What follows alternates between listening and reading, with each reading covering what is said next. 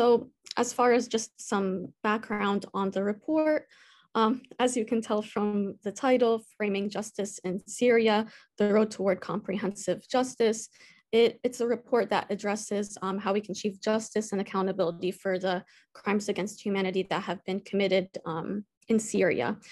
And so as far as um, this report, you know, unfortunately, um, as you might know, Syria has tended to fall down from the attention of the news.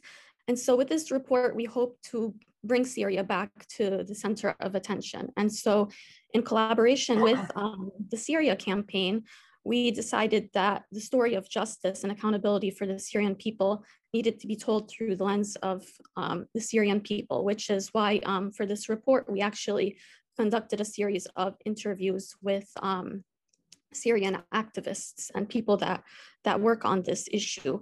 Um, and, you know, for us just um, for people perhaps living in democracies, maybe um, the purpose of this report also aims to show how, you know, this is what could happen when you know a country like Syria where there's no democracy and don't no democratic institutions in place. So um, overall, just to give you kind of a synopsis of how the report is structured, um, it starts out with you know an introduction and an overview of the political system in Syria. Then it progresses into the different abuses that um, have taken place in the country, among which include um, enforced disappearance.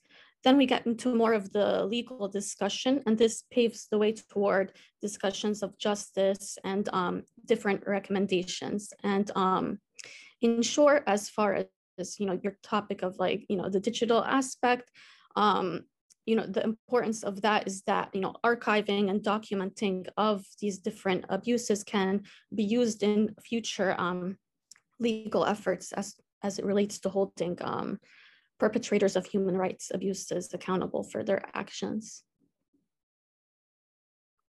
Um, we have to invite anybody who wants to ask a question, can put it in the chat or the Q&A, and um, we'd be happy to consider them. But one of the things that needs reminding people is that it's it's almost Syria's disappeared from the headlines for most of this year because of Ukraine, uh, and I'm presuming from your evidence that the same degree of criminality is still going on, even though Putin's recalled some of his orcs back home. Well, so as far as like this report, I think um, one commonality among that we can um, look at is how um, you know the conflict in Syria and the conflict in Ukraine they're both currently ongoing. So naturally, along the way, we're going to be learning things, and so um, so for example, in the case of um, that we examined in the the report that we looked at the Koblenz trial um, something that was important was that um, through like the testimonies of um, of victims and survivors and through the archiving of evidence, these were able to um, to help contribute to um, evidence that could be used in universal jurisdiction trials. And I think with with Ukraine, because it's getting so much attention in the media, this is actually um, as far as it relates to future uh, potential trials that could take place, I think there's a wealth of evidence that can be used um, as it relates to um, justice and accountability efforts. And uh, specifically, the um, the accused in the Koblenz case, what were they accused of, and how did they end up in Germany? Because that's a bit intriguing. If you're committing crimes like this, you're presuming that flowing to Western Europe with its European Court of Human Rights, etc., is not a clever move. Well, so so just to take a, a step back uh, for a moment, maybe for for our audience. So, uh, so for example, at the Human Rights Foundation, we focus on countries that are are non-democratic, and something about non-democratic countries that makes them different from democratic countries is that in democracies you have um, separation of powers between the different branches of government. You have an and importantly, you have an independent um, judiciary or judicial branch that can um, and accountability mechanisms in place to address abuses. under non-democratic countries, these institutions, uh, like a judicial branch, essentially don't exist.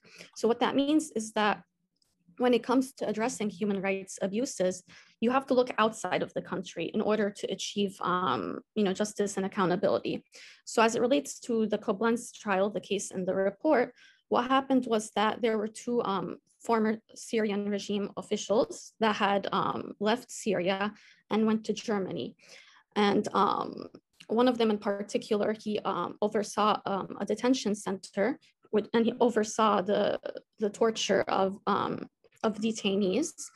And essentially in Germany, he went to German authorities because he feared that he feared for his life given his defection from the regime. And in the process of speaking with German authorities, he disclosed the, the torture he oversaw. And in, in that process, um, he, um, he essentially, the German authorities had enough um, information to trigger an investigation into him. And um, it was the same with the, the other Syrian official. However, he was, um, in his case, it was aiding a crime against humanity. Um, and ultimately, one of them earlier this year was sentenced to life imprisonment, um, and one of them um, the year before was sentenced to four and a half uh, years in prison. But um, this is how they came under, um, this is how Germany essentially was able to try these two individuals under this concept of universal jurisdiction. And uh, which other countries are sort of signed up for this in one degree or another? There's um, so among some countries are um, there's apart from Germany, there's um, Sweden, France, among other European countries that have engaged in this. Is the United States one? I need to look into that one. Okay. we need to alert them to look out for Syrian defectors especially Syrian defectors with big mouths, I presume.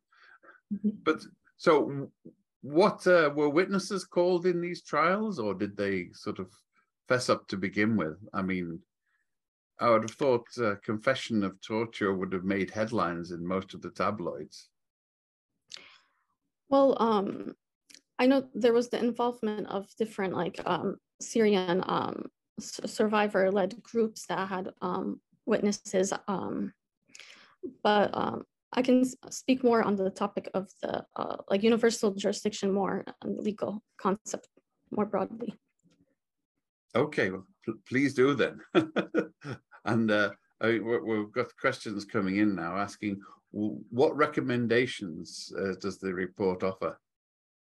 Well, so for example, um, one a, a, theme that centered around um, that kind of trend that was like a thread throughout the report was that we were advocating for a, a victim-centered approach to justice.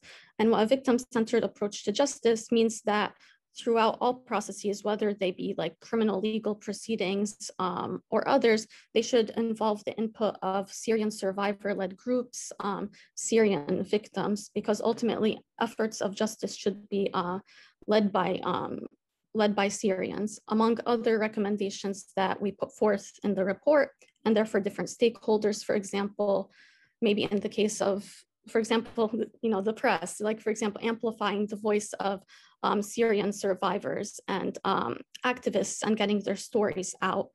Um, for example, and then also as far as like social media companies, um, for example, um, providing content that can be used as um, evidence for um, universal jurisdiction trials. Um, oh, those are a couple that come to mind off the top of uh, my head. Well, that also brings to mind uh, the current imbroglio that Meta is involved in because uh, uh their own commissioned report says that uh, Facebook uh, suppressed examples of allegations against Israeli forces and boosted the ones uh, against uh, allegations against uh, about Palestinian forces. So one of the difficulties with uh, internal jurisdictions is they will always tend to have skewed balance, and even international ones like Meta, especially international ones, since they'll obviously be balanced in favor of the billionaires that own it.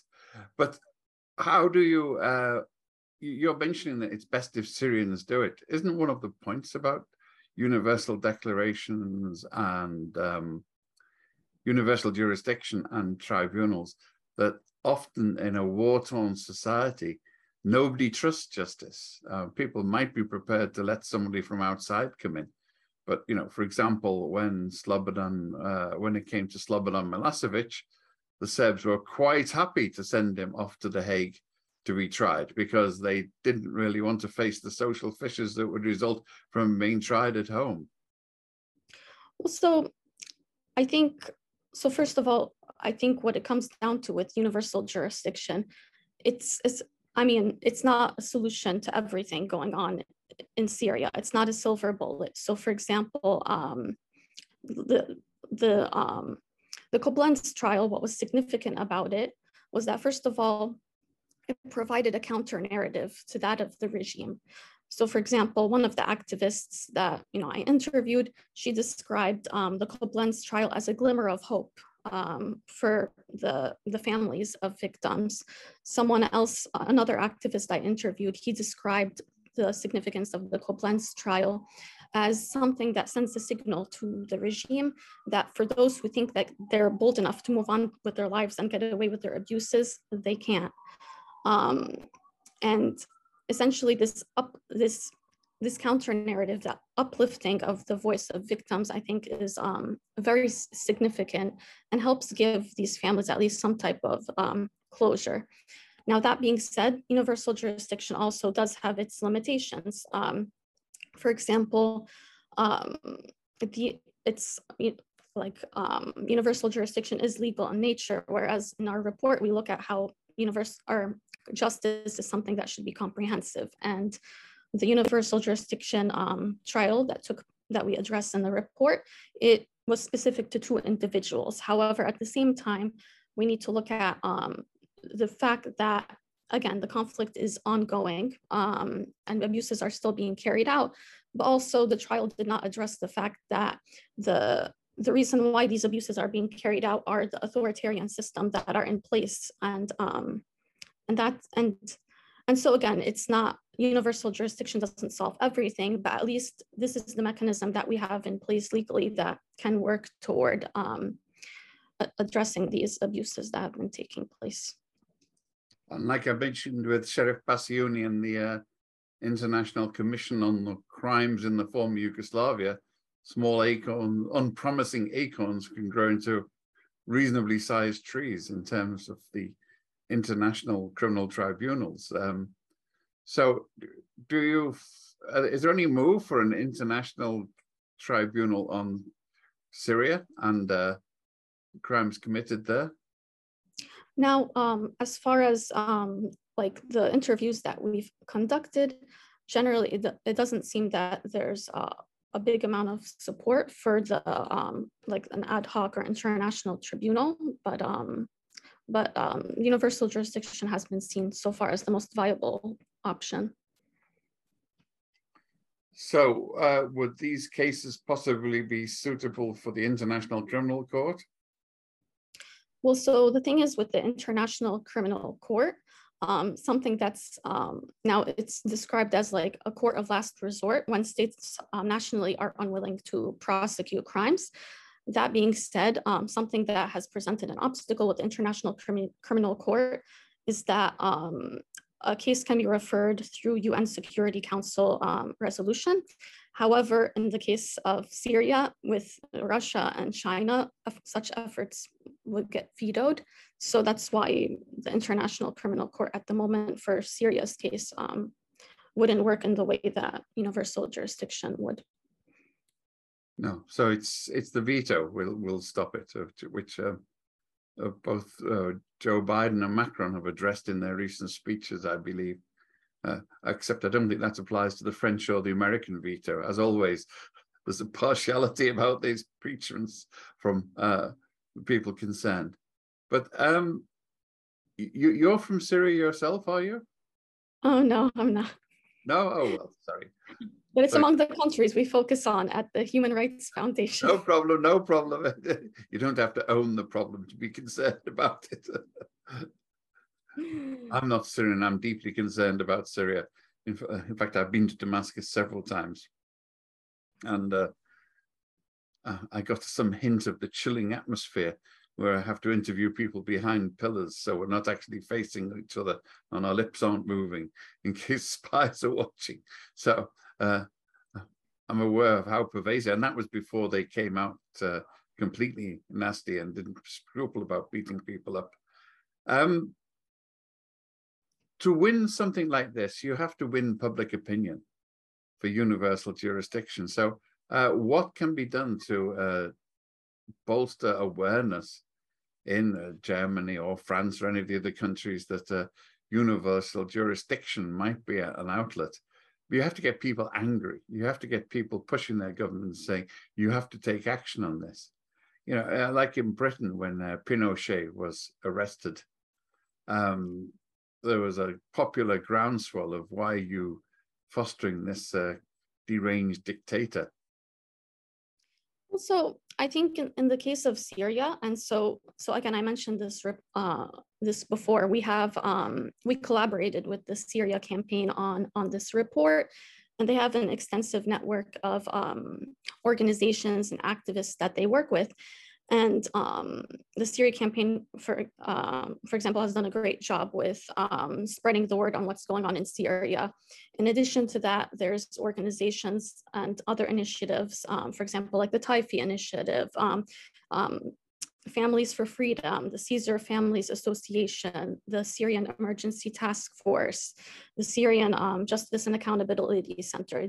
These are just, you know, a few organizations I'm naming, but they've done all great work in getting the word out there on um, Syria. And um, it's through work of these types of organizations that um, the word gets out to the international uh, community and the public. And I think this helps um, generate uh, a push and support for such efforts.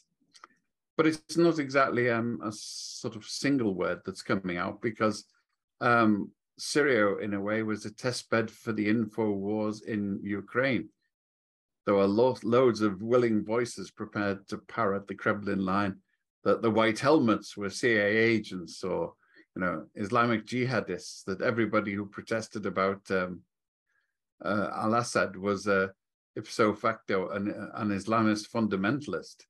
So, I mean, how can you build a jurisdiction when you've got a propaganda war of this scale being an insidious propaganda war being waged against you? So among, among the things actually um, the report addresses is actually this need um, like among the efforts for, for justice includes a component of um, truth and information and um, preserving the narrative and um, among that does include um, countering the propaganda that's been carried about by uh, authoritarian regimes. And on, as on the part of the, the international community, while um, we, you know, of course, we're advocating in the report for a victim-centered approach to justice, we as an international community should support the groups that are that are currently carrying out efforts to counter this propaganda that's being um, carried out by the different um, actors in Syria, among which includes um, the Syrian regime. Mm-hmm. Um, to get back to before, what specific crimes were the uh, indictees in Koblenz uh, accused of? Now there's um, there's a variety of different abuses, but in our report and among the activists that we did interview, we um, gave we wanted to give particular at attention to the subject matter of um, enforced disappearance, but of course, you know, um, there are a variety of other um, like tor- of course torture in different forms took place within the the detention centers themselves. I mean, there, there there's at least one defector produced a comprehensive archive of photos, horrifying photos of torture and death. And even that wasn't uh, enough to convince the Kremlin trolls that something real was going on there. So, so uh, do you have the resources to make those public to let people know? Or can the results of, or what do you uh, referring to? I can't quite remember it at the moment, but there was somebody who was employed by the regime to take photographs. Oh, you're referring to, I believe it was the Caesar photos. That's the one, yes. Eventually, yeah. So the the Caesar photos they were taken by uh, someone that was formerly uh, a part of the regime, and eventually um, he defected from the regime, and those um, those photos were um, were released, and um, they they showed um, and I mean I mentioned enforced disappearance before, but for some first, uh, like for example, one of the women I interviewed for the report, that was how she found out that her son was dead. Like that's the that's the impact of the you know that that that shows like the importance of uh, being able to preserve um, evidence and contribute to these trials. This is how you know like truth comes out. Has that photo file been analyzed forensically? I mean, have matches been made with the people in them and uh, the dates of disappearance, etc., and and who disappeared them? Now, I don't have this uh, specific details as to how um, they're um, being worked on at the moment, but I do know that they were very um, influential as it relates to universal jurisdiction. Did were they invoked in Koblenz? Um, since I, my colleagues at the Syria camp, they were more uh, aware of the on the ground of what was going on in the trial. So that would be more um, something they would be able to speak to. Okay, so so what's the next move for universal jurisdiction? Get more of it because obviously there's a lot of people, and the questions being asked here at the moment. Um, people will be asking about universal uh, jurisdiction in the context of the current invasion of Ukraine. Uh, one might almost say that you shouldn't close the border to Russians because the, the, there might be Russian criminals escaping that can be arrested when they're on on this side of the border. Well, I think with what Koblenz showed uh, uh, is that illegal illegal precedents. Um, as I as I mentioned before, it does um, it does send a, a signal uh, that the that if there's a, for those that let's say um, like in the case of the Syrian regime officials, they were in Germany and they implicated themselves and this triggered an investigation. And so I I do think um, it sends a signal to the regime that, you know, eventually the day will come that um, those that are perpetrating um, like these human rights abuses will be held accountable for their actions. I mean, presumably there's a database uh, there should be. But these two people came to Germany uh, very likely as political refugees seeking political asylum. And was there no database that people could check and say, oh, wow, yes, these are definitely highly political, but they're driving people to asylum rather than the other way around? Well, I mean, I think what this would say for countries um, that are um, right now would be that um, we should perhaps look into um, the like the background of the of like in these cases these were defectors they had defected from the regime um, but we encourage defectors, of course. The Lord welcomes penitent sinners, so we don't want to put them off, but we do want to get them if they do come and they have blood all over their hands. Um, I mean, and we, we, those that have committed abuses should be um, held accountable for their actions. So, do you hold out any hope for the Syrian courts to take any action against anyone, anytime at all? Uh, I mean, a, a, real criminal. I mean.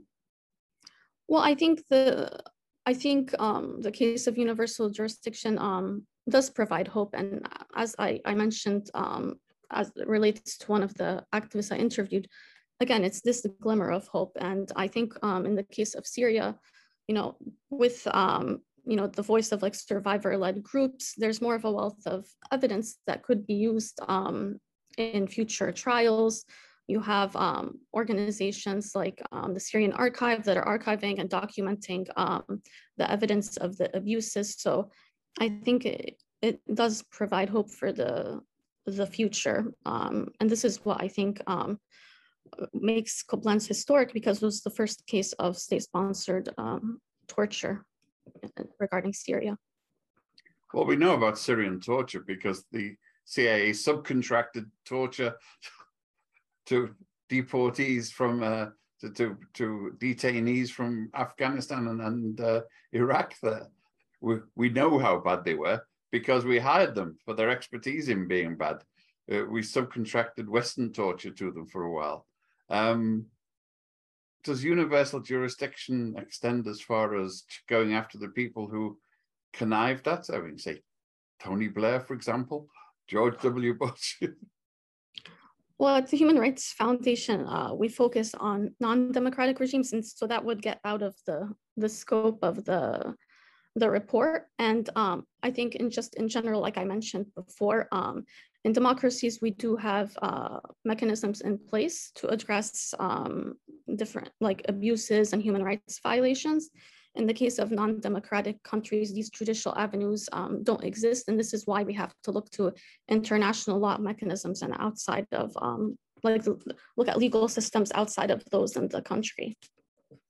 Mm, I agree with you, but you're still setting up a possible uh, dichotomy with the what about, because they'll say, why are you only looking at why are you only looking at what uh, the Russians are doing in Ukraine and Syria, but not looking at what the US was doing in Syria and in, in Iraq, because it leads to a, a fundamental, uh, well, a, an appearance at least of uh, bias, uh, what we call whataboutery. No, I, I see your point, but um, it goes it goes outside of the scope, at least, of the research that we've um, conducted on the report. Sure. Now you're concentrating you, you stick to your knitting when the time comes and concentrate on what you're doing. Could you tell us a little about the Human Rights Federation and what uh, its origins and its scope of work? Yes, so the Human Rights Foundation, we focus on promoting and protecting human rights uh, globally with a focus on uh, closed societies. And what we say what we refer to by closed societies are countries that are non-democracies, which, um, and just to um, just give a little bit of um, an, uh, just a background uh, on like the scope of um, the impact of non-democracies is that more than half of the world's population is living under a non-democratic uh, regime. And these are countries where there's um, lack of freedom of speech, lack of um, freedom of association, assembly. There's no independent uh, judicial um, branch in place. Um, in democracies, it's not that human rights abuses um, don't exist or don't happen, but in democracies, at least you have a vibrant um, press that can speak about these abuses. You have um, a proliferation of um, NGOs that can address these issues. Um, you have a judiciary that can tackle on these issues. And so um, at the Human Rights Foundation, we focus our attention on countries where they don't have these um, mechanisms um, that exist. But also something that's very central and important to our work is amplifying the vo voices of activists and human rights defenders that are working in non-democracies um, in order to um, in, in, their struggles for freedom and democracies. Um, and among the ways that we do carry out this work, um, you know, apart from our research and our work, work research and reports that the Human Rights Foundation is through, we have an annual conference every year called um, the Oslo Freedom Forum. And um, usually it takes place in May and it gathers um, activists, not just activists to tell their stories, but also brings together people from a variety of different fields, whether it be including journalists, artists, policymakers, um, technologists, um, and it, it, unites them in this common cause of uh, promoting freedom and democracies. And um, actually, now uh, next week on October 3rd, we do have um, a smaller version of our Oslo event called the Oslo Freedom Forum in New York. It's going to be October 3rd from 2 o'clock to 6 o'clock at the town hall. And um, all Freedom um, Press Association members are invited. And if they'd like to attend, they should Freedom Press, well. Freedom Press Association, Freedom Press Association um, is um, invited to attend the event. And if you would like to attend, you can please um, email media at hrf.org. And um, at this event, you'll hear the stories of um, activists from different um, non-democracies tell their stories and highlight the situation um, taking place. Hmm. No, you you obviously thought the Koblenz cases were significant enough. You devoted a whole report to it, and uh, so where where is this an what other cases areas are you working on where this provides an important um, precedent or example? Or um, you mean you mean like why we fo focused on? No, the... which other countries are there that uh, will benefit from this report immediately? Because I mean, it, it's not just about Syria; it's about uh, universal, universal jurisdiction and universal interest uh, for the for, for people of the world and what's happening. I mean, I think um, now in the case of, for example, um, in this case, in this particular case, also through actually, it was like our, you know, the Oslo Freedom Forum actually, and our relationship with um, the Syria campaign, it was through discussion that this um, topic really came to light and um, captured our attention. But I think, um, I mean, in this case, with um, like you brought up Ukraine, um, you know, this case of universal jurisdiction showed what could happen in a, you know, you've like this was a situation where there was a conflict ongoing going and there was a trial taking place and um, maybe in country in other countries where conflicts are taking place they could consider this um, as an option maybe again it's part of the reason why universal jurisdiction is viable is because other mechanisms such as the international um, court of justice or the international criminal court in the case of syria because of things like the un security council veto might not be able to push through. So, um, so I think in in countries where those options don't exist also as well, uh, perhaps universal jurisdiction could be applied. Yeah, I mean, it's it's been hinted at a lot in recently that uh, Russians, uh, Russian military and civil officials who've taken part in uh, atrocities in Ukraine will be up for prosecution if they travel outside. It's been even people who are arranging the referendum. It's it's been hinted that they will meet repercussions elsewhere.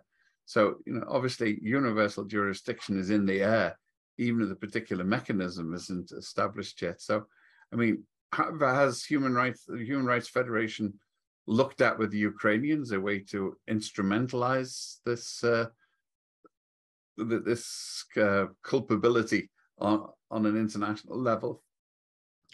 Now, um, my colleagues at the Human Rights Foundation have a, a Ukraine Solidarity Fund. And so it's uh, through this program that um, we've been doing work on Ukraine. However, I feel like my colleague would be able to uh, speak more to that as far as um, work in that area. Mm. Was it was it difficult to construct a case for Koblenz? So you know, was it was it shut and dry because they had um, they they confessed to get out. I mean, I think uh, with the information that was provided to German authorities, it was enough to establish um, the case against them. Yes, because a grand jury indictment, I suppose you say here. Um, so, are there any more questions from anybody? I'm looking, I'm looking.